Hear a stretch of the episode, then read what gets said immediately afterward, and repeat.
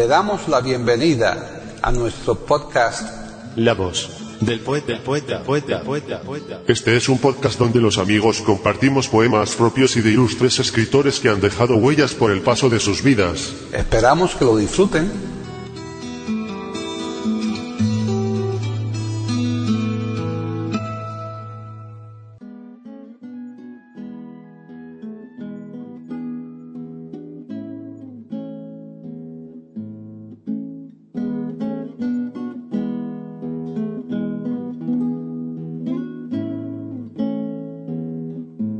Hoy presentamos al indio Duarte declamando su propia poesía.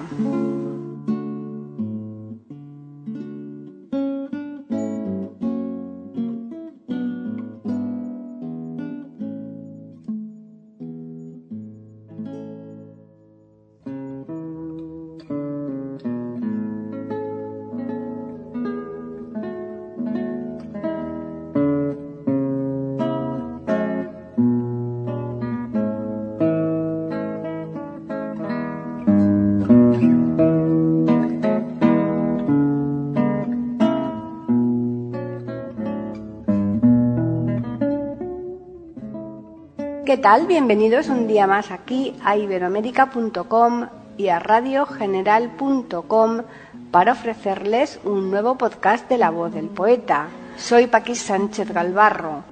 Hoy recibimos a Antonio Comas, más conocido como el Indio Duarte.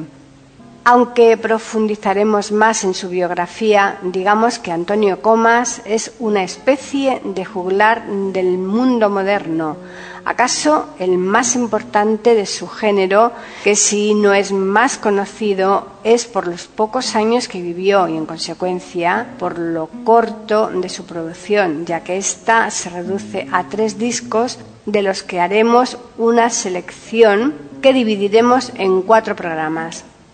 El contenido de dichos discos, en su práctica totalidad, es de la autoría de Antonio Comas, por lo que en esos cuatro programas que hemos anunciado, la única biografía que destacaremos será la del Indio Duarte.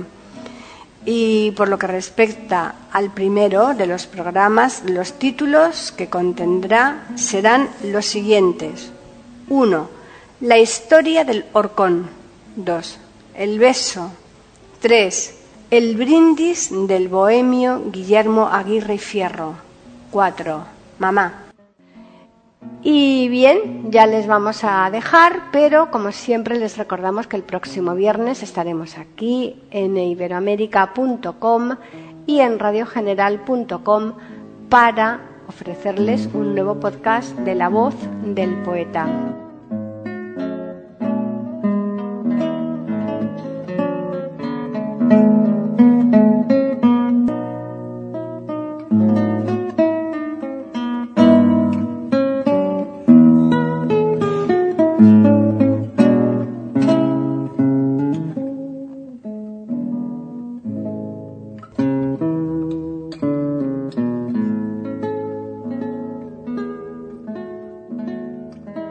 Antonio Comas, más conocido como el Indio Duarte, nació en las llanas pampas argentinas, oriundo de una zona que fue conocida como la Tierra de Fuego. Sus curiosos poemas gauchescos tienen trascendencia hoy día. Los poemas, las leyendas e historias del indio Duarte tomaron trascendencia a partir de su vida nómada que fue acompañada por su genial virtud para recitar leyendas de los gauchos. El indio Duarte arribó a Colombia por 1953, en donde grabó tres discos, Poemas gauchos, Leyenda de la Pampa y El duelo del Mayoral. Su obra se ve paralizada por su pronto fallecimiento acaecido en Perú en 1965.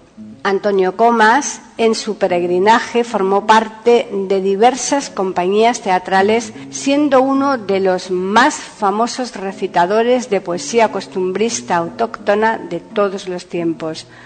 Entre sus poemas más recordados se hallan, para mí, todas son madres, El beso, declamaciones, guapos y me echaron del puesto.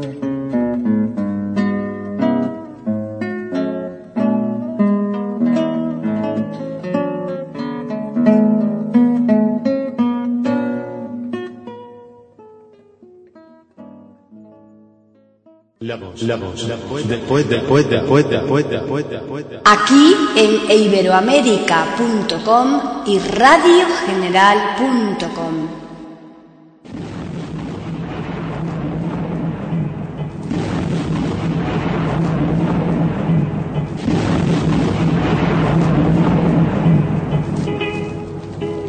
La historia del horcón.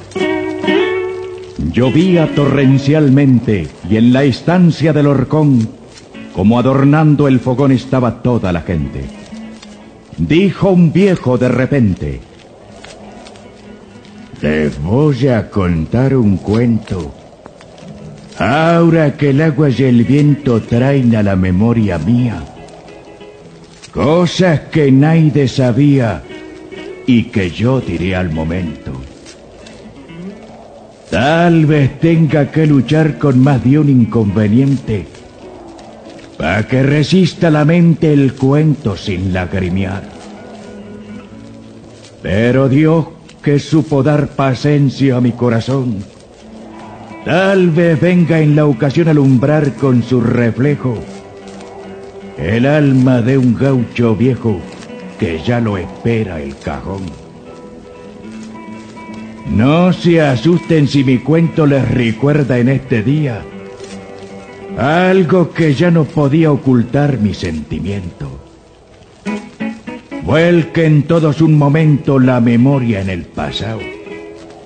Y allí verán retratado con tuitos sus pormenores una tragedia de amores que el silencio ha sepultado. Hay cosas que ya no puedo detallar como es debido. Unas porque se han perdido y otras porque tengo miedo. Pero ya que en el enriedo los metí, pido atención. Que si la imaginación me ayuda en este momento, conocerán por mi cuento la leyenda del horcón. Alcánceme un amargo pa' que suavice mi pecho. Que voy a adentrar derecho al asunto porque largo. Haré fuerza, sin embargo, para llegar hasta el final. Y si atiende cada cual con espíritu sereno, verán cómo un hombre bueno llegó a hacerse criminal. Setenta años. ¿Quién diría que vivo aquí en estos pagos sin conocer más halagos que la gran tristeza mía? Setenta años no es un día. Pueden tenerlo, por cierto. Pues si mis dichas han muerto, ahora tengo la virtud de ser para esta juventud lo mismo que un libro abierto. Iban a golpear las manos por lo que el viejo decía, pero una lágrima fría los detuvo a los paisanos. Hay sentimientos humanos, dijo el viejo conmovido, que los años con su ruido no borran de mi memoria. Y este cuento es una historia que para mí no tiene olvido. Allá en mis años de mozo, y perdonen la distancia, sucedió que en esta instancia hubo un crimen misterioso. En un alazán precioso llegó aquí un desconocido, mozo lindo, muy cumplido al hablar con el patrón quedó en la instancia de peón, siendo dispuesto y querido. Al poco tiempo nomás el amor lo picoteó y el mocito se casó con la hija del capataz. Todo marchaba al compás de la dicha y del amor. Y pa' grandeza mayor, Dios les envió con cariño un blanco y hermoso niño, más bonito que una flor. Iban pasando los años muy felices en su choza. Ella, alegre y buena moza. Él fuerte y sin desengaños. Pero misterios extraños llegaron y la traición deshizo del mocetón sus más queridos anhelos. Y el fantasma de los celos se clavó en su corazón. Aguantó el hombre callado hasta dar con la evidencia. Y un día fingió una ausencia que jamás había pensado. Dijo que tenía un ganado que llevar para la tablada. Que era una buena volada para ganarse algunos pesos. Y así entre risas y besos se despidió de su amada. A la una de la mañana del otro día justamente, llegó el hombre de repente convertido en fiera humana. De un golpe echó la ventana contra el suelo en mil pedazos. Y avanzando a grandes pasos, ciego de rabia y dolor, vio que su único amor descansaba en otros brazos. Como un sordo movimiento de seguida se sintió. Después un cuerpo cayó y otro cuerpo en el momento. Ni un quejido, ni un lamento salió de la habitación. Y para concluir su misión cuando los vio juntos, los enterró a los dos juntos, allá donde está ese horcón. En la estancia se sabía que la ingrata lo engañaba.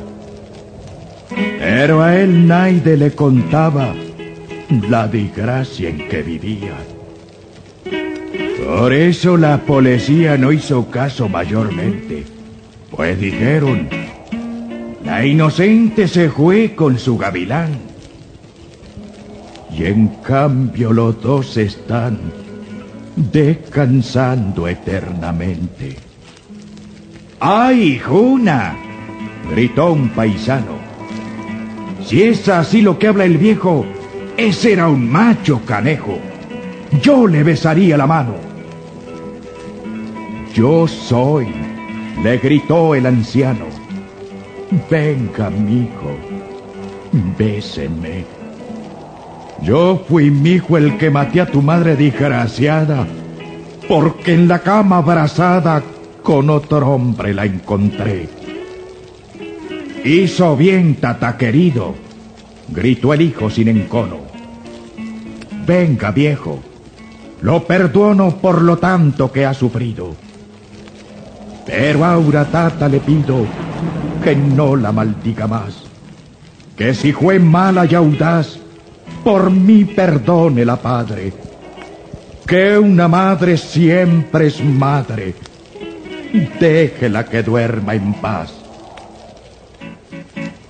Los dos hombres se abrazaron como nunca lo habían hecho, juntando pecho con pecho como dos niños lloraron. Padre e hijo se besaron pero con tal sentimiento que el humano pensamiento no pudo pintar ahora la escena conmovedora de aquel trágico momento. Los ojos de aquella gente con el llanto se inundaron y todos mudos quedaron bajo un silencio imponente.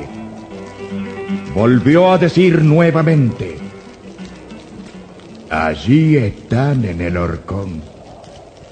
Y poniendo el corazón el anciano en lo que dijo, le pidió perdón al hijo y el hijo le dio el perdón.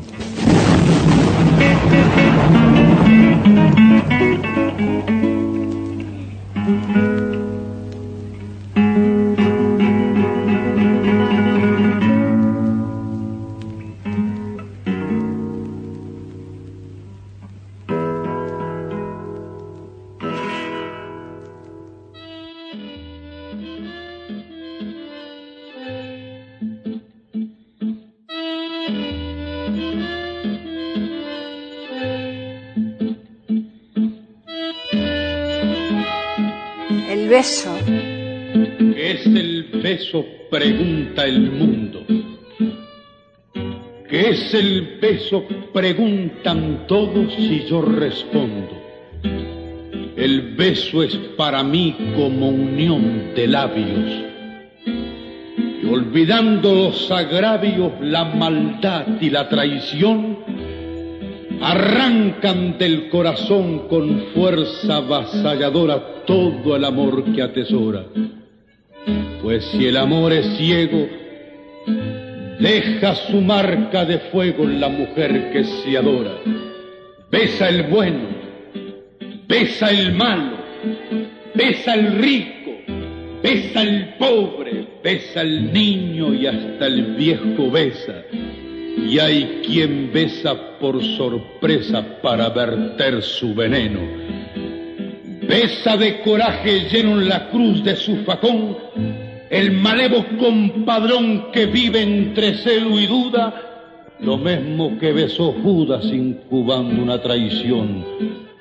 Besa la mujer perdida al hombre que la ha salvado. También besa el sentenciado la cruz al perder la vida. Y si una dama al pasar a un mendigo arroja una moneda, sin el beso no se queda la moneda que arrojó. Se da un beso a la bandera que a la patria simboliza. Y este beso sintetiza la más ardiente quimera. Yo juzgo el beso a mi manera que a ninguno de ustedes mal le cuadre que para mí. Para mí no hay un beso no hay un beso que más el alma taladre, ni que cause más ardor que el que se da con dolor al cadáver de una madre.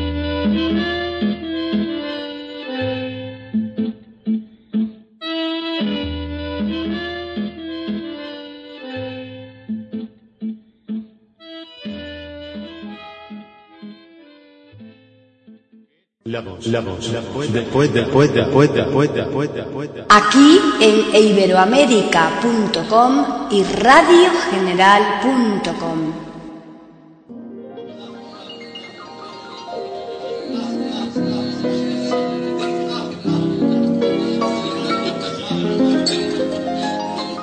El brindis del bohemio.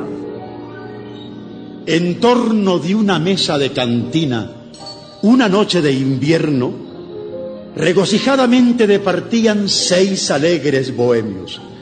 Los ecos de sus risas escapaban y de aquel barrio quieto iban a interrumpir el imponente y profundo silencio. El humo de olorosos cigarrillos en espirales se elevaba al cielo, simbolizando al resolverse en nada la vida de los sueños. Pero en todos los labios había risas, inspiración en todos los cerebros y repartidas en la mesa copas pletóricas de ron o ajenjo. Era curioso ver aquel conjunto, aquel grupo bohemio del que brotaba la palabra chusca, la que vierte veneno, lo mismo que melosa y delicada la música de un verso. Y a cada nueva libación, las penas hallábanse más lejos. Una nueva inspiración llegaba a todos los cerebros, como idilio roto que venía en alas del recuerdo. Olvidaba decir que aquella noche aquel grupo bohemio celebraba entre risas, libaciones, carrasquillos y versos la agonía de un año que amargura dejó en todos los pechos y la llegada consecuencia lógica del feliz año nuevo.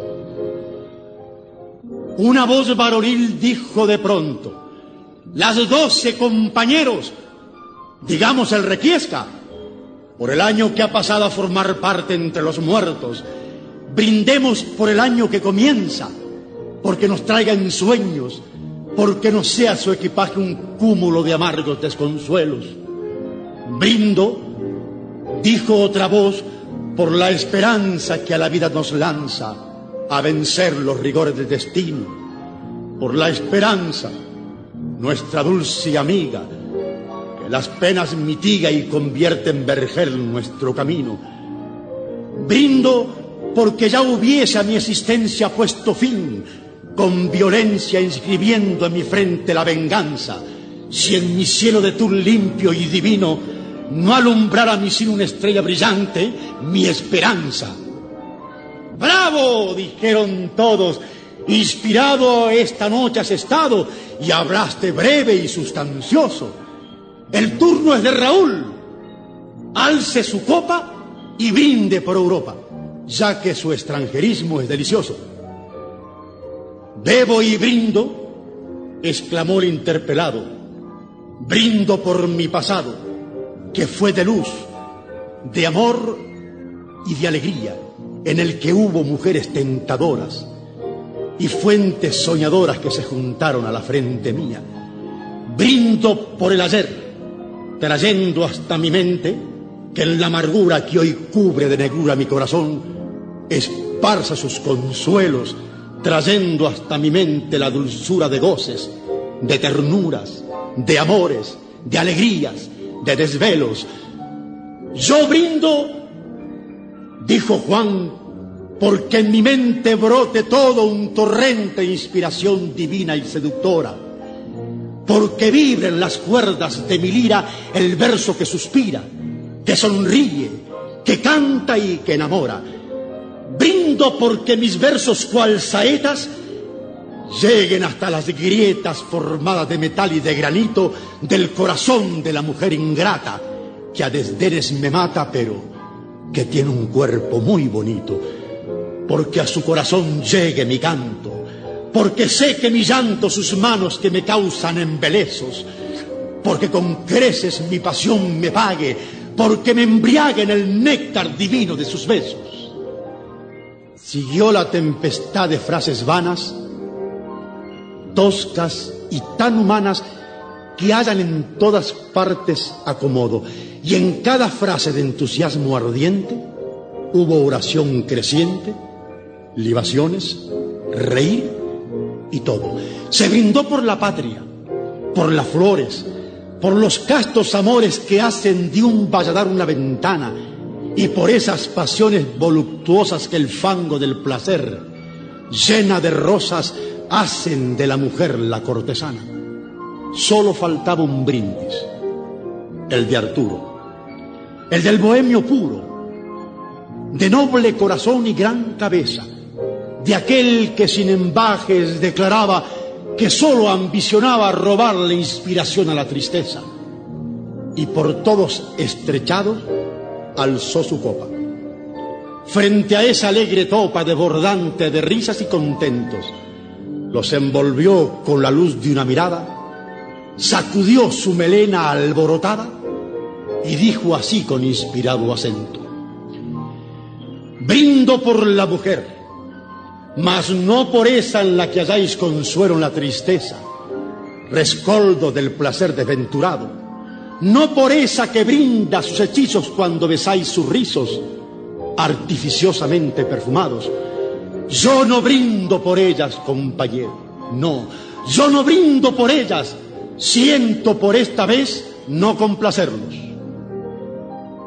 Brindo por la mujer, por la que me brindó su cariño, por la que me envolvió en sus besos, por la mujer que me meció en la cuna, por la mujer que me enseñó de niño lo que vale el cariño verdadero por la mujer que me arrolló en sus brazos, por la mujer que me dio en pedazos, uno por uno el corazón entero, por mi madre, por mi madre, bohemios, por la anciana que piensa en el mañana como en algo muy dulce y deseado, porque sueña tal vez que ella me señala el camino por el que volveré muy pronto a su lado, por la anciana, por la anciana dorada y bendecida, por la que con su sangre me dio la vida, ternura y cariño, por la que fue luz del alma mía, y lloró de alegría sintiendo mi cabeza en su corpiño, por ella, por ella brindo yo, dejad que llore y en lágrimas de flores esta pena letal que me asesina. Dejad, dejad que brinde por mi madre ausente, por la que sufra y siente que mi ausencia es un fuego que calcina, por la anciana infeliz que sufre y llora, y que en el cielo implora que vuelva yo muy pronto a estar con ella, por mi madre, por mi madre, bohemios, que es dulzura vertida en la amargura de mis noches negras, ella mi estrella, por mi madre, por mi madre, bohemios. El bohemio cayó. Ningún acento profanó el sentimiento nacido del dolor y la ternura. Y pareció que sobre aquel ambiente flotaba inmensamente un poema de amor y de amargura.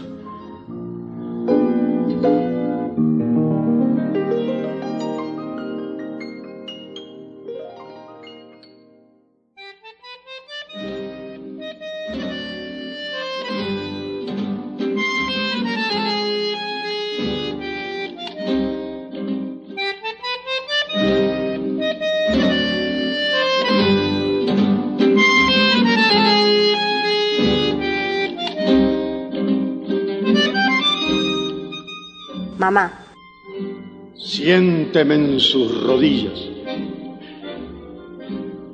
Siénteme en sus rodillas.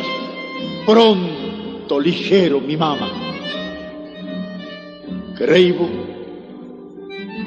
que me he quebrado la costilla. Cerca al cerco de coronillas se me dio vuelta el overo. Mamá.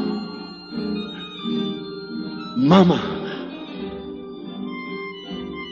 póngame un remedio. Póngame un remedio de esos que siempre me sanan. No, mi mamá.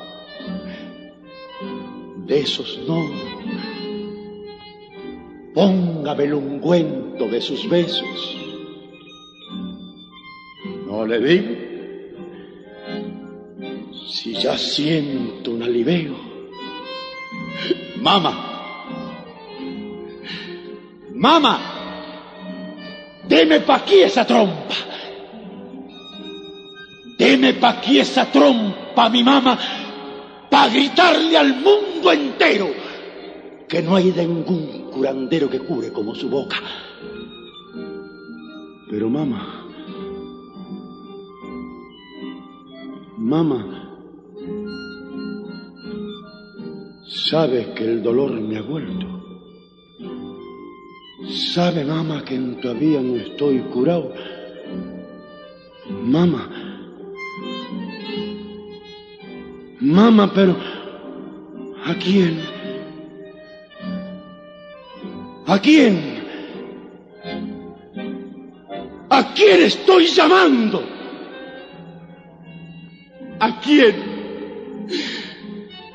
¿A quién mi mamá? Si ya tengo como 40 años y usted, usted mamá, hace como para 10 que ha muerto.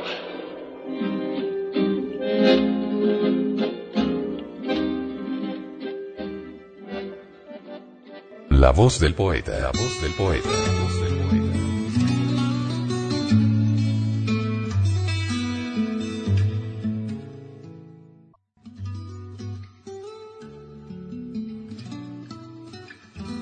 Grabación, edición y musicalización. A cargo de Antonio Verán Elvira. Le damos las gracias por haber aceptado la invitación para escucharnos. Te invitamos a participar con algún poema de tu inspiración O si tienes alguna sugerencia, escríbenos al correo. Pueden escuchar otros de nuestros podcasts en eiberoamerica.com. Ahora apaguemos la luz y dejemos descansar. La voz del poeta. Mientras exista en el mundo una mujer hermosa, habrá poesía.